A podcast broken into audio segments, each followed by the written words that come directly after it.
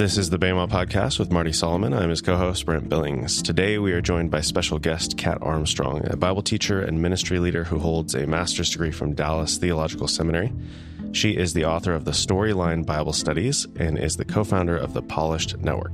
Kat, welcome to the show. Gentlemen, I'm glad to spend some time with y'all. Yeah, and if you want to add anything um, to my introduction, uh, any details about your family or your life or whatever that would just kind of give our listeners a little bit better picture of who you are and what you're about? Well, I don't eat any spicy food, but I have a pretty spicy Mexi German personality. Um, I have been married to the love of my life for 20 years, Aaron Armstrong. He is a pastor, the lead pastor at Dallas Bible Church in Richardson, Texas, where we live. So I'm a pastor's wife. I'm not sure I'm a great one, but I think that that role is evolving um, worldwide. Mm. So there's more mm. space for people who don't, you know, fit into a mold. But I love being married to Aaron. I love um, serving at our church, teaching the fourth and fifth grade Sunday school class and teach on the women's ministry team occasionally. Um, we have one son. His name is Caleb, and you can tell from my voice inflection that he is just the joy of our lives. Of um, course. And we'll get to talk about him later in the show, I'm sure, because he really inspired the storyline mm. series and has helped me mm. vision mm. out these teachings um, and been really instrumental in helping me see biblical imagery in the scriptures. So, you know, through the mouth, the mouths of babes, mm. um, they reveal so much to us. And then we um, we lost my dad a couple years ago, tragically, um, death by suicide, which kind of is a, lo- a large part of my story, but it also meant that there was some redemptive movement in my family because my mom moved in with us. So we are Team Armstrong to the fourth power with my mom here. Um, and I spend most of my days working for Integris Leadership as the director of leadership for them. Um, and then my writing and speaking is kind of my Sabbath delight practice. So I think that covers it. That's me. That was a fantastic color commentary bio if we've had one on an interview. I love that. Okay, um, awesome. I got I got to meet Kat because of this new world that I'm a part of. I signed this weird book contract thingy with Nav Press and felt like I walked into a room where I felt super lonely because I'm this first time author and I found out there were other people in the room and Kat was one of them and there was a Facebook group and there was all these places where I got to I felt like I got welcomed by a few names. I can even remember uh, Kat being one of the first people I think in our little Facebook group of NavPress authors that liked my welcome post and I felt like, oh, I have a friend. um, and uh, and then somebody reached out and one of the things that we get to do at the publishing house at NavPress is try to support each other's work. And they reached out and said, Hey, would you take a look at this Bible study series and see if you'd be willing to endorse it? And I was like, Sure, absolutely. So I got to meet Kat from a distance. And I feel like the longer we've been in that same space together, the more I feel like we're we're kind of swimming in some of the same pools uh, as far as just evangelicalism and train of thought and the language that we use and some of our shared perspectives. And so it's been it's been great to get to know you, Kat. I cannot remember if you knew anything about me before or Bema, but if you is that is this your was this your first interaction with what did you were you aware of our work? How do you know us? Oh, I do know you guys. Man, I would, you know, not stalker level. I wouldn't say like binge level heard every show but yeah, I'll drop in as a listener. And especially if I'm researching something, um, I also have my neighbors, Megan and Jacob Bainham, went with you guys to Israel. No way. That's your neighbors? They live two, three doors down. We all oh, go to church together.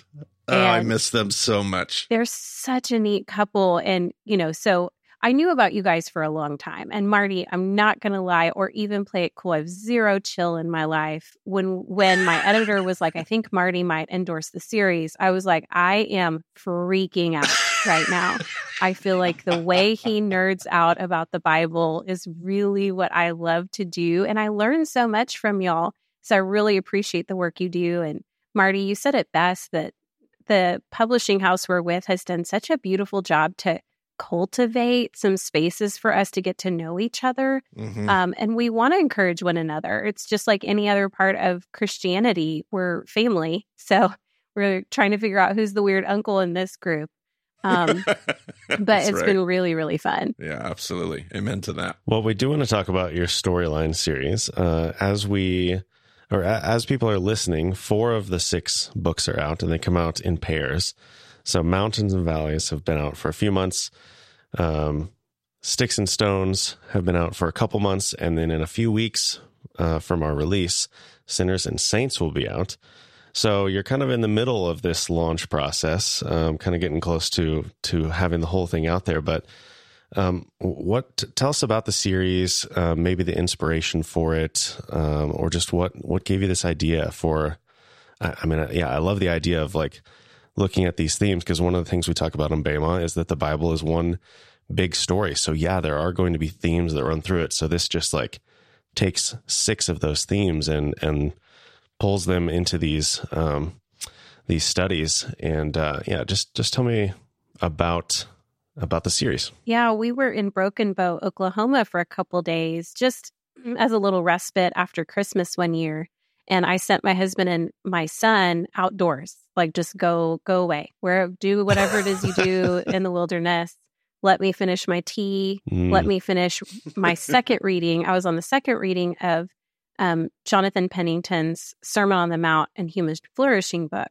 Mm. And I had enjoyed it so much the first time I was going back through it, preparing some messages for some teaching at our church. And he he made a comment that was related, obviously, to his topic, but was kind of outside of what I was studying. He mentioned that there were a lot of mountains in the book of Matthew, and he casually mentioned Jesus um, you know, preached his most famous sermon on a mountain, is tempted on a mountain, is transfigured on a mountain, commissions his disciples on a mountain. There's, and there's a lot more. But I remember thinking, wait, what? That, that's really interesting. I'm going to follow this rabbit trail. And then, of course, I pull up Logos on my phone. I'm starting to use my research tools of, I'm just going to start. Whoa, of course, there's tons of mountains. Mount Sinai, there's tons of mountains in the Old Testament we're probably going to be together at Mount Zion. You know, just started connecting the dots and thinking I could spend the next couple months researching this. And I did. And you can't nerd out about mountains without then thinking about valleys. Hmm. And I started to notice that God would would add a geographical marker, a location name of a mountain or a valley, and that there was a pattern. And I really believe all the people, places, and things in the scriptures have meaning. They're important, and that's why I included them. I'm not always certain why, but I'm really, really interested. And I think the Bible is a literary masterpiece. God's artistic brilliance just blows my mind. And you mentioned, y'all talk about this all the time on the show, the Bible's one cohesive, unified story. It just blows my mind how he puts the, the pieces together. And so after mountains, I kind of nerded out on valleys. And I found that a lot of faith battles in our faith history were set in a valley, whether it was David or Goliath, or David and Goliath, or Deborah and Jael, or um, Caleb and Joshua scouting out the promised land, or the valley of shadow of death, or the valley of dry bones in Ezekiel. There are a lot of valleys and a lot of really big faith tests happen there. And so I started involving my son Caleb, who was about eight and a half at the time, and just saying, dude, I'm looking at all of these mountains in the Bible. It's blowing my mind. And he would nudge me in church when we would sing a song, um, envisioning God on the top of the mountain, um, or that that's where our help comes from. And so he and I started to notice together this imagery is everywhere and I've just missed it. Mm. And kids are really good at picking up on imagery because the stories they read have more imagery involved. And they're they're not like us. We don't they're not coming to the Bible like an IKEA manual right. yet. Mm-hmm. Hopefully ever. You know, they're they are mostly getting narratives in Sunday school mm. teaching. And so they're closer to these stories. Um, so he's really helped. So you asked, you know, how did this start? Well, that was it. I mean, Jonathan Pennington just pulled a little thread out for me that I started to explore. And right around the same time, I was researching trees and stones, and those were blowing my mind. And the guys at Bible Project put out a series on trees uh, that really was parallel to what I was researching. And um, and then the last two, you know, that you just mentioned, sinners and saints. I was my son Caleb, you know, during the pandemic, it was a little wheels off here.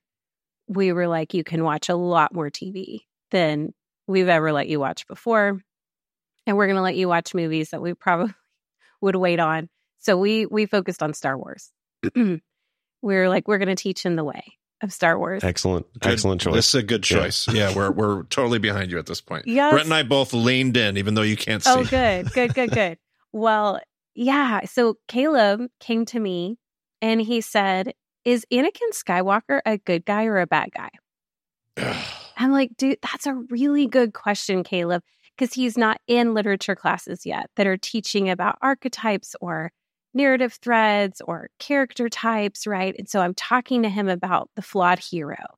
And I'm like, yeah, think about Boromir from Lord of the Rings. Like, let's think about the other characters that are like this. They're not one dimensional. These are really layered characters because people are really complex. And that's why we love these stories. And that's why we remember them. And the Bible's like that too. You know, the characters in the Bible are really layered. And so, Sinners and Saints is really about character types. How in the New Testament, I think God repurposes some character types to draw us into the story and get us really connected to the people. And um, so that one was really fun. You can kind of tell from my voice that I got really amped up doing Sinners and Saints. So that's the that's the series. Sinners and Saints isn't out yet. I haven't read it, but I have looked at the at the um the contents as far as the the table of contents. And when I read what's in the Saints book, you have among others Peter and Judas. And I just I'm I'm so like we've talked about that on our podcast before, uh, but I just love the idea of of even even including him in the book and yeah, talking about how complicated he, he is as a character. And mm, yeah, I'm very excited to read it. Well, thank you for that. I mean, Sinners was is really focused on some characters in the New Testament that we would typically count out, or maybe within their own context, they would have been marginalized, looked down upon, viewed as sinners. It's really a broad term mm-hmm. that I'm using to encompass a lot of different people. But they end up exhibiting this great faith in God and you read the story and you think, oh, I didn't expect that from this person. And, you know, when it came to saints, I was in class with Dr. McKnight at Northern studying Pharisees, Sadducees, looking at some of these Second Temple um, writings and noticing, wow, a lot of these religious elite, religious leaders, they missed it. And I could really resonate with them. Um, and so putting those stories together, I think what it did, you guys, for me is it helped me remember people's humanity, maybe something I had lost in the pandemic, mm. which mm. is just remembering that people are complex. And I love to make it black or white. Is Anakin Skywalker a good guy or a bad guy? Well, Betty, he's a little bit of both. and it kind of depends when you get what part of his story.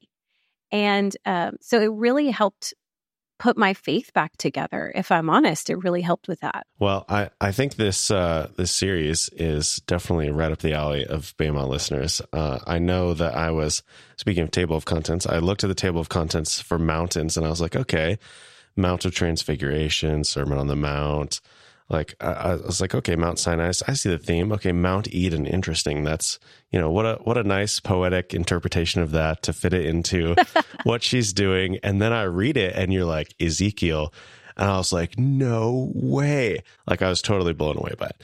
Um, so I, I think just the surprise, the delight and surprise of reading that first chapter of the first book, I loved that. Um, but but you've done six of these books. Um, is is there a particular section or series that was your your favorite? Just the the one that really hooked you the most? Yeah, I know. If I you can reach... pick one. yeah, it's kind of hard. It's like choosing your favorite child.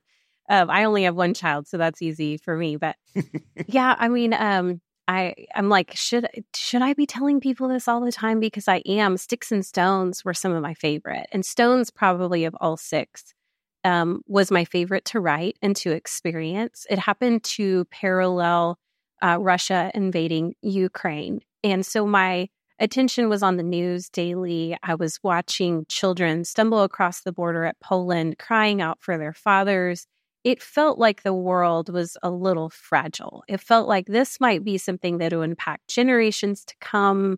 I can't even really fathom this this thing that's going on in the world. And at the same time, I was looking up stories where stone or rock imagery was appearing and just reminded from the psalmists um, you know, that God is the rock of our refuge and our salvation and our stronghold, and He is the rock of ages. And I mean, He has rock solid character. There, you know, He does not falter, He does not crack. Um, so I think uh, that part of it really resonated with where I was just in life. Um, we had also planned a little trip to Big Cedar, mm, and we uh, there's a place called Top of the Rock where there's a restaurant. And I didn't know that. And I didn't know that my husband had planned a dinner there for our family.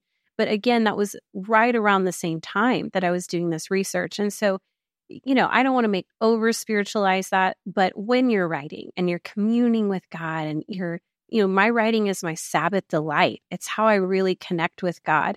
And to feel like my world around me was showing me um, the same imagery that I feel like he purposed when it came to rock and stones. That meant a lot. And um, I think what I noticed, y'all, is when it comes to rocks and stones, I spent the majority of that study in the Old Testament, looking at Jacob's experience sleeping on a rock, building multiple pillars, and um, doing weird things with rocks making these memorials like you know it's all kind of you have to you guys do a great job on your show of helping us orient ourselves to the context you know but you read that story and you're like i like my pillows firm but this seems like next level yeah um and you know so i had richard bauckham in my brain i had ellen i had oh, all sure. these great people yeah. helping me sort through this but i started to notice that in the old testament they're gathering stones they're they're bringing stones together.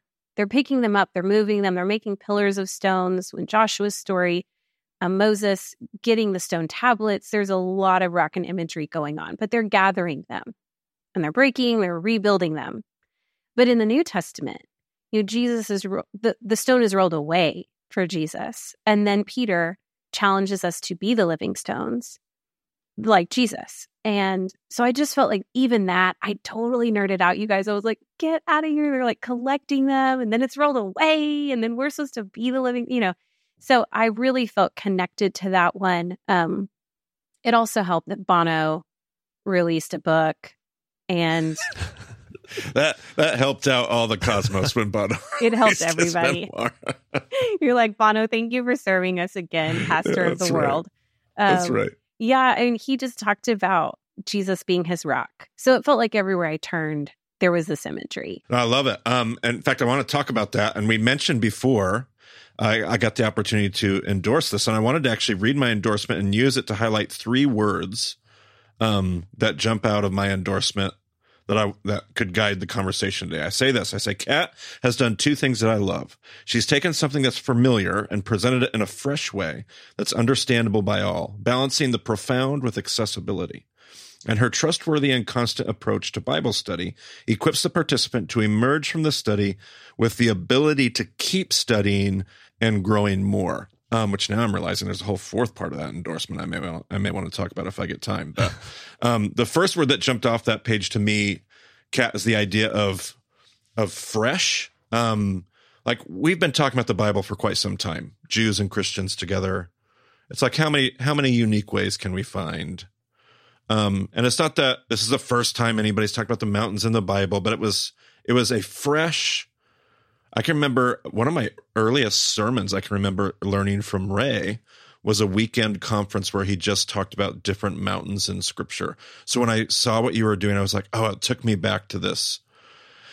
And it just the whole series, taking these themes and following that theme through a narrative arc, sticks and stones and sinners and saints, mountains, and like I just I love taking something so familiar and repackaging it in a way that makes me, it's like taking the gym and holding it up against the light and seeing something brand new that I, I just wasn't seeing before.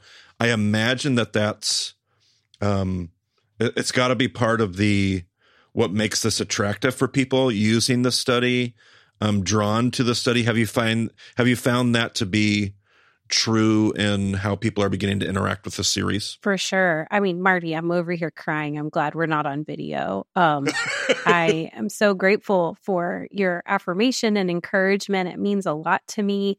You know as well as I do, you release mm. something into the world and you think, mm. oh, maybe that was trash. You know, mm. we should just right. take it all down.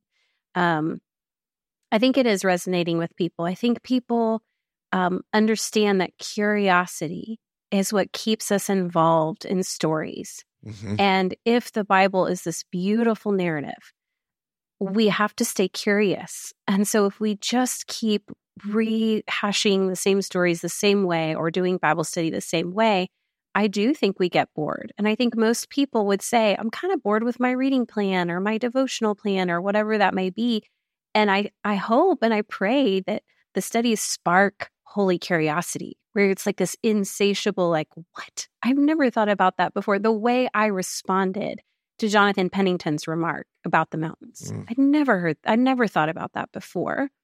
And it just took me to new layers of God's artistic brilliance, the way he does his storytelling, how he could connect dots over, you know, a thousand more plus years. And um, so I do think it's resonating with people. And I have heard the word fresh a lot too. I've heard a lot of people just say, I've never Good. thought of it this way. And I'm like, neither had I.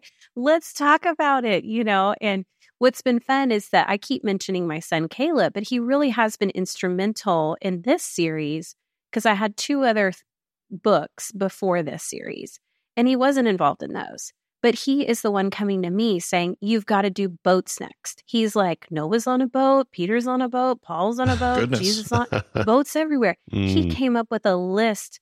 So we we gathered our family and said, This, if I if I devote myself to this study for the next couple years, this could mean every Friday, every Saturday morning, mommy could be really focused. Mm-hmm. And that means the whole family's got to sacrifice to make this happen. And my son was like, I'm in, let's do it. Left the table, came back with a sticky note of like wine, water, boats, tables, vineyards. The dude is just listing imagery that he's like, oh, there's so many things you could do with this. Um, and I think that it's one of those things, Marty, where like once you see it, you can't unsee it. Mm-hmm. Yep. And and then you then your mind goes, "Oh wait, what about that one? What about that one? I got to look that yep. I got to reread that story. I haven't read it from that perspective." Yeah. I didn't read Jacob's story to look at the stone. I was always like, was it an angel? What's the stairway? What's happening? like right. Why is this right. conversation happening now? Um so I do think it's a fun way to come to it. Yeah. And, and it's it's it's more it's maybe not even intentionally it's like unintentionally hebraic it's far more concrete i think children relate to the scriptures not in this abstract theological way. That's right. But they see the concrete things and that I think that's far more of how maybe that original Hebraic audience would have related to half these stories too. So I love that, which kind of brings me to my second word in my endorsement, which is trustworthy. Like I'm never optimistic when somebody emails saying, Hey, would you endorse a work? I'm like, oh man, this is not going to go well. Like I'm going to, it's going to be typical evangelical content, typical theology. We're going to need to deconstruct all this stuff. I'm not going to be able to put my name behind it and endorse it. It's going to be void of historical awareness and any contextual nuance or hermeneutic and, and and I will say this before I keep going. Like the beauty of what you've done here. Like I part of what Bema does, I hear this all the time, is it it's it pushes just far enough you can't use it in church. Like you can for a lot of people but there are a lot of settings. You know i'm a part of my presbyterian church. Uh, they're not okay with the way you question augustinian theology. Um, people aren't okay with all the jewish stuff. Like it, and and i totally get that. Your stuff is trustworthy in the sense of you're not fringe throwing rocks you're talking about rocks. You're not you're not throwing stones. You're not trying to dismantle or or heavy on the deconstruction. It's this trustworthy source, and yet also trustworthy in that I didn't have to pull it apart. I didn't have to like put an asterisk on it or have to like give some explanation or like it it was it was trustworthy in that sense. And um I, I just like to be able to find resources that are I like to find resources that occupy that space that are safe for for everybody to be able to use them, whether you're all the way over here or all the way over there. There's somewhere that gives you an opportunity to have a conversation and use it in your typical setting. Um, so the question that kind of comes out of that for me is what is your relationship with Christian theology and the study of the and you you've talked like the research you're doing, the voices, um, you know, working with folks like Professor McKnight, like like you're you're you're using words and names and language that shows you've done the work here. So tell me about what you enjoy about this isn't just poetry. It's not just shallow curriculum. Talk to me about what you love about the study of theology putting this stuff together the study of the scriptures. Talk about that heart. Yeah i think um, we're at a unique place culturally um, and in the life of the church, where I think institutional loyalty may be at an all time low. That's an anecdote just coming from your sister Kat here in Dallas, Texas. Yep. But I think institutional loyalty is at an all time low. I think if people aren't deconstructing, they're reconstructing. Yep. I think people are looking at rotten planks, ripping them out with a demolition plan that doesn't have a real clear path to rebuilding and I think people are as curious as they've ever been and bored. I think that we need to challenge people. They're very smart. I think we need to assume that they've heard all that maybe certain camps have to say mm, and yep. are asking deeper questions. I think that people are at a place where they're looking at the supporting material used to create product mm-hmm. and content were there female scholars quoted? Are scholars of color quoted? Are majority world scholars quoted? Mm-hmm. Does this person have a background really digging? Did they only use a lexicon that was on the internet, or were they consulting people with early readers saying, hey, dissect this? I mean, Marty, I would love to have you as an early reader to poke holes in my stuff, but I tried. I tried really hard mm-hmm. to make something I would enjoy studying and the people that I serve at church would really, really want. And um, so I think if you flip to the back and you look at the supporting material I used, you can see some intentionality. Just I really made an um, purposed to try to include voices that would stretch us. You'll even notice that some of the people I quote right next to each other would disagree on some pretty serious things. Um, but the benefit I had is that I wasn't teaching straight doctrine. I wasn't coming up with only anecdotes. It was really mm-hmm. let's follow the imagery and let's appreciate that this is a beautiful story. And um, you mentioned something about deconstructing. You know, on my website for Storyline, it says put your faith back together. Mm, yeah. And that's really the goal of these studies is that when someone sees, and I use this illustration a lot, so forgive me, but if you had to do a group project in high school or college, Lord have mercy on us. It is like herding cats to get three or four people to agree on something, present it well, have cohesion, you know.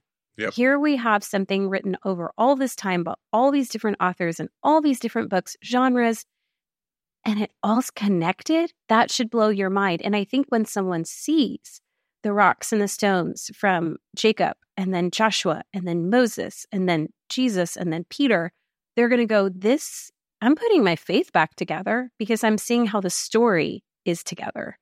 Um, so I appreciate your endorsement and saying that it's trustworthy. And I hope it continues to be that way. And if you see something, let me know so that I could, yeah. if it ever goes to reprint, I could fix it. Yeah, no, I, I, love it. And that leads to like the last word, but then I have a bonus. Sorry, Brent, I got a bonus thing I'm going to toss in here too after this one. But well, I, the, I, before you move on to this next word, I just want to say, like yes this book is i think it's good for people who have gone through a deconstruction process um, i think it's also good for people who don't know anything at all like the way you gently guide people through ways to to study a passage and like very approachable, but also like the depth of insights that you have for people who have maybe been doing this for a long time. Like this book is just so useful for such a broad range of people.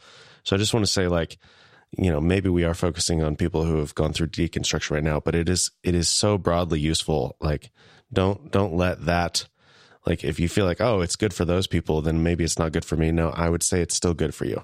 So I just want to say that. Thank you, Brent. I'm going to Venmo you right now. I think I paid him to say that, and so.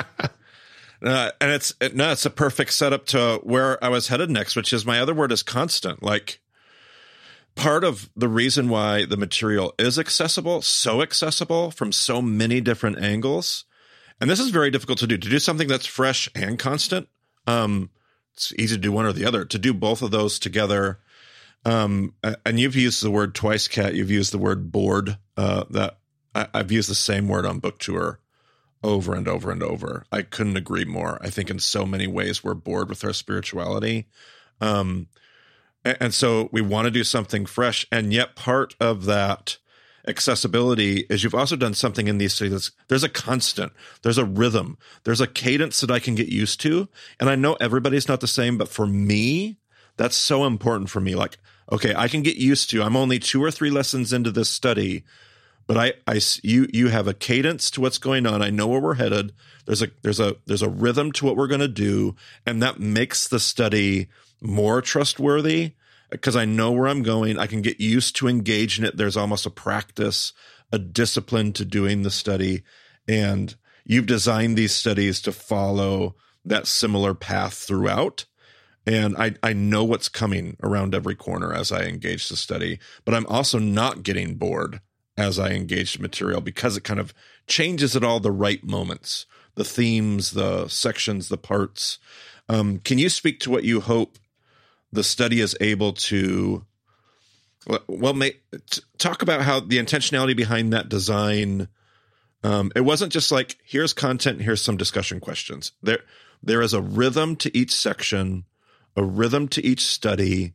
Talk about the intentionality of that and what you hope it's able to accomplish for people. Yeah, I'm like fist pumping the air. I'm like, whoa, he gets it. There is so much scope and sequence happening in the books. Um, I'm a teacher at heart. I want people to really experience what they're learning.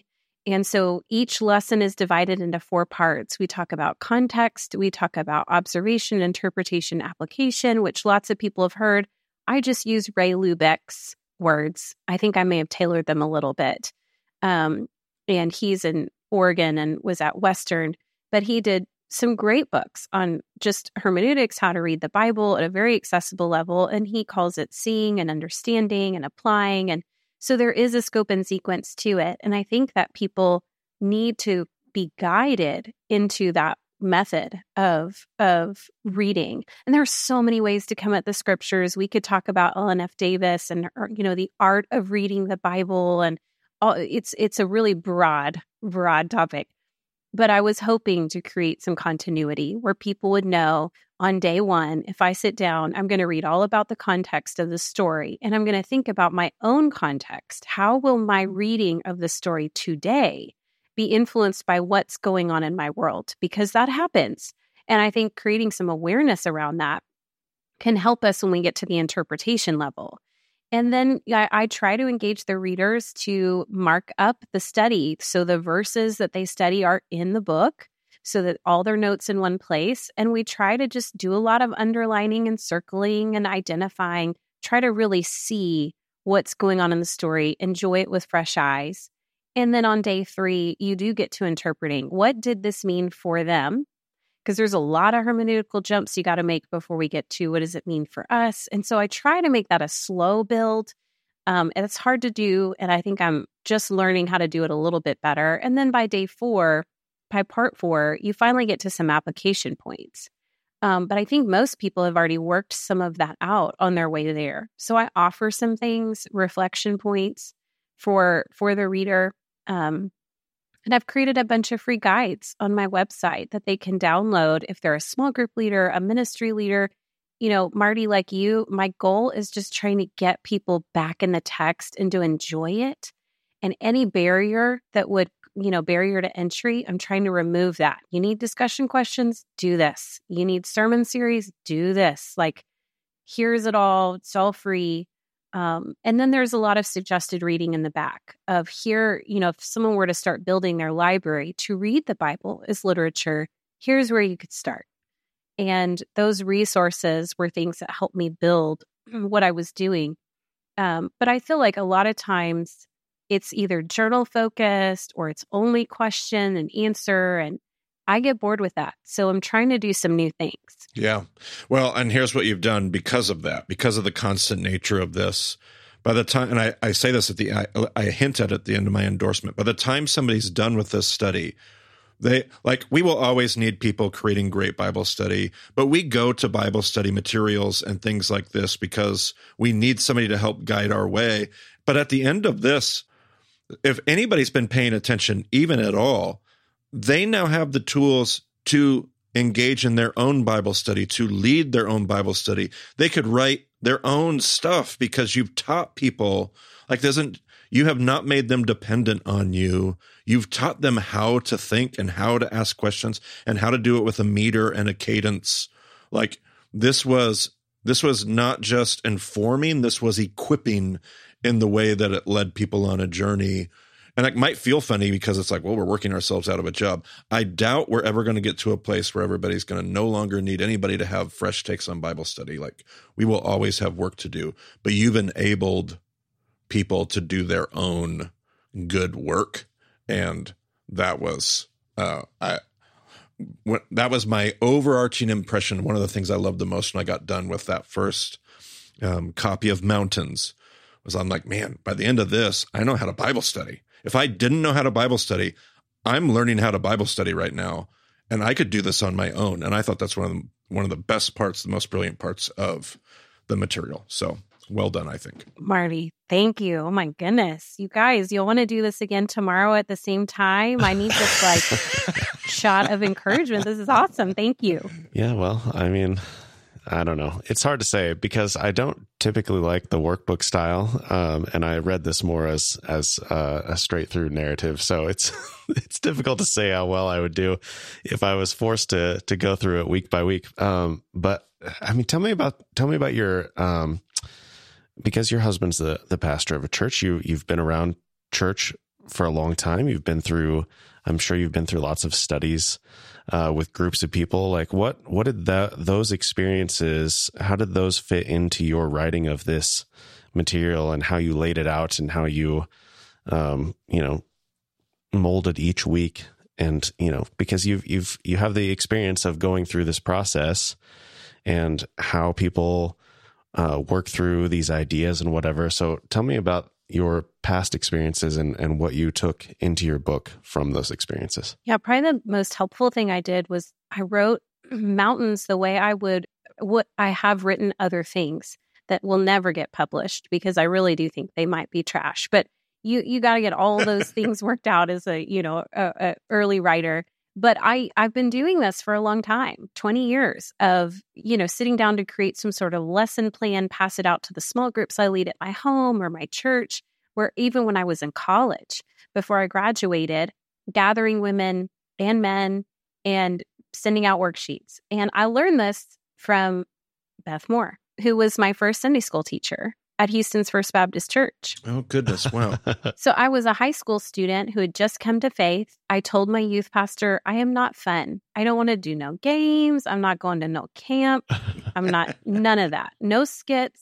I don't know Moses or Abraham. I don't know even know those different people. I don't know anything about the Bible. What do I do? And he said, There's a very Southern lady with very Southern hair who teaches an adult Sunday school class. You're not an adult, but I bet you could sneak in because there's like 600 people there in her Sunday school class. And so I did just that. I started slipping into the back as a 17 and 18 year old. And she would have worksheets for us every week, fill in the blanks. She would cite all of her sources. She would challenge us to take them home. I did. I'd hole punch them, put them in a binder. I would review them. And I think I that started this process of like, I love that they gave me something. Y'all do that too. You've got downloads for Bema, you've got all sorts of resources people for people, but I felt empowered mm-hmm. to go home and go, what book was she read? Where did she get that? And she would cite her sources. I go, I'm going to go buy that book mm-hmm. um, from my local Lifeway store in Houston, Texas. and that's just what I did. And so I think the more I, I did all of her studies, I would do anything that was offered. I was always in a curriculum type workbook.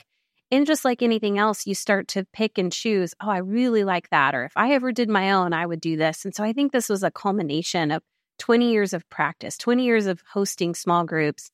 And with Mountains specifically, before I signed a contract to write this, I hosted a group at my home. And at my dining room table, we worked out. And it was me passing out worksheets and them going, This made no sense. And I would say, That's right. That's horrible. Let's, let's skip that. That's not hmm. going in my book proposal. Um. And so I think that really getting time with the folks who are experiencing the content helps you shape it.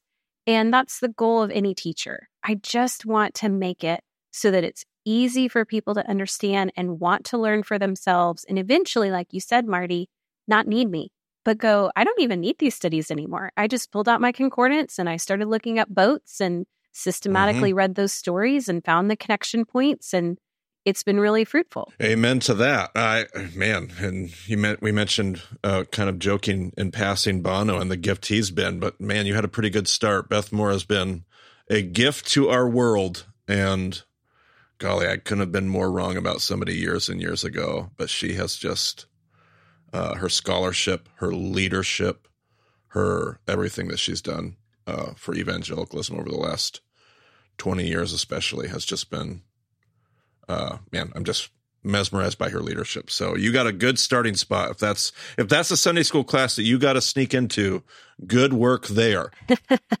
yeah, it was called Water's Edge, and I thank her often. Thank you for being a Sunday school teacher, um, because that my life 20 years later is because of that class. Man, absolutely. Someday I'm going to get to talk to her and just tell her thank you as well. Um, that is so good. Kat, what else? What else have you done? What else have outside of the storyline series? Is there other stuff you've written, published, sent out into the world, podcasted? Is there anything in the future that you're excited about? What are the other things? I know right now you're probably like, I just need to get the the next publishing thing done, but maybe there is something on your horizon or past horizons, what are the things that we could know about as far as what Kat Armstrong's done? Yeah, that's really kind. Thank you for asking. I've got two books. One's called No More Holding Back. And my specialty when it comes to Bible study is intertextuality, looking at how the old and the new are connected, looking for biblical imagery. And so my first book, No More Holding Back, is about Eve and Mary Magdalene and some things that happen in those two women's stories. They both happen in a garden. And we see a great Easter reversal in Mary Magdalene's story from some of the things that Eve experienced. And really, the goal of No More Holding Back is to embolden women to serve God in any place He sends them, regardless of anything they've heard before about some limitations on where they can serve and how they can serve. Um, and so that was about Mary Magdalene. And then my second book, The In Between Place, is very similar in that um, I take Dinah's story from Genesis 38 mm. and I pair it with the woman at the well in John chapter 4. And I show how they're connected through location, through Shechem or Sychar. And I know I'm pronouncing probably both terribly fix me later, Marty. Okay. No, you're in you're you're in good spot. Go go for it. Okay, good. Well, those two women's stories are connected geographically, and when I was in Israel, the guide at the time pointed that out, and I'd never thought about those two women having their stories happen in a, a similar location. And did some research, and I see some great um, Jesus reversals in the woman at the well story compared to Dinah's. And one just very simple example would be Dinah is silent in her story. And the woman at the well might be the longest recorded conversation we have in the New Testament. Hmm. Um, and Dinah was uh, traumatized. There's there's some good reason to think maybe the woman at the well had lived a really, really hard life, and Jesus entrusts her with gospel news. And in Dinah's story, everyone dies. and in the one with the well story, there's revival mm. in her city. And so there's a lot of things going on there. So the in between place is about how Jesus comes to hard places in our life and he redeems them. Mm. And um, I think he does that geographically as a metaphor in in those stories, but I think it has really broad implications for our lives. Um, so yeah, if anyone's listening to me and like, I've never heard of this girl, both of those books I think you would enjoy because they're much like my workbook. Um, they're not so much story, it's a lot of Bible teaching in there. Um, hmm. And then what am I excited about the future? I don't know. I, you know, Marty, um, Brent, I'm I'm just anticipating that I need to make some space and I'm not sure about what. Hmm. Um, but I, you know, I have a full time job that I very much love so that I can keep my writing a Sabbath delight. And I'm hopeful that we'll add on to the storyline series that there will be more so that Caleb Armstrong hmm. can have one on both. I was going to say, if Caleb has anything to say about it, you've got quite a few more to write. I've got more to write. So I think um, we'll figure out a way to do that. And um, I do a lot of speaking. So I think, you know, for the future, I just want to continue to serve the fourth and fifth graders at Dallas Bible Church and then continue mm. to serve when churches invite me to preach or teach. That delights me too. Mm. Love that. Shoot, you got me interested in those books. I'm gonna have to go buy me a copy. yes, do it. I'll send you one. I'll send you one. well, we have a very long list of show notes um, among the things that we talked about and things that we referenced and everything else. Uh, but where's the best place to get connected to Kat Armstrong specifically? Like, if somebody wants to drop you a note and say uh, how much your book means to them or whatever like what's the best way to get connected to you? Probably instagram. I'm on there way too much. Um you know if it's a creepy message i'm just going to block you. But if it's a nice one i will respond back pretty quickly. Perfect. And then we'll uh, we'll also put your polished network website on there and your own website uh, that showcases all your books as well. So we'll have all of those links in the show notes um, yeah, it's just been a pleasure talking to you and and uh, talking about these ideas and and uh, diving into scripture together. It's been great. Thank y'all. Really appreciate it. Yeah, thanks, Kat, for joining us today. I, I'm excited as we record this. Once it once this releases, we'll have, Lord willing, hung out at an author's retreat and gotten a chance to at least shake hands in person and have some conversation. But looking forward to just getting to know you well and have more friendship in the future. Me too, Marty. Appreciate it. All right, that does it for this week. Uh, you can find all of the show notes at BEMADiscipleship.com. So thanks for joining us on the BEMA podcast. We'll talk to you all again soon.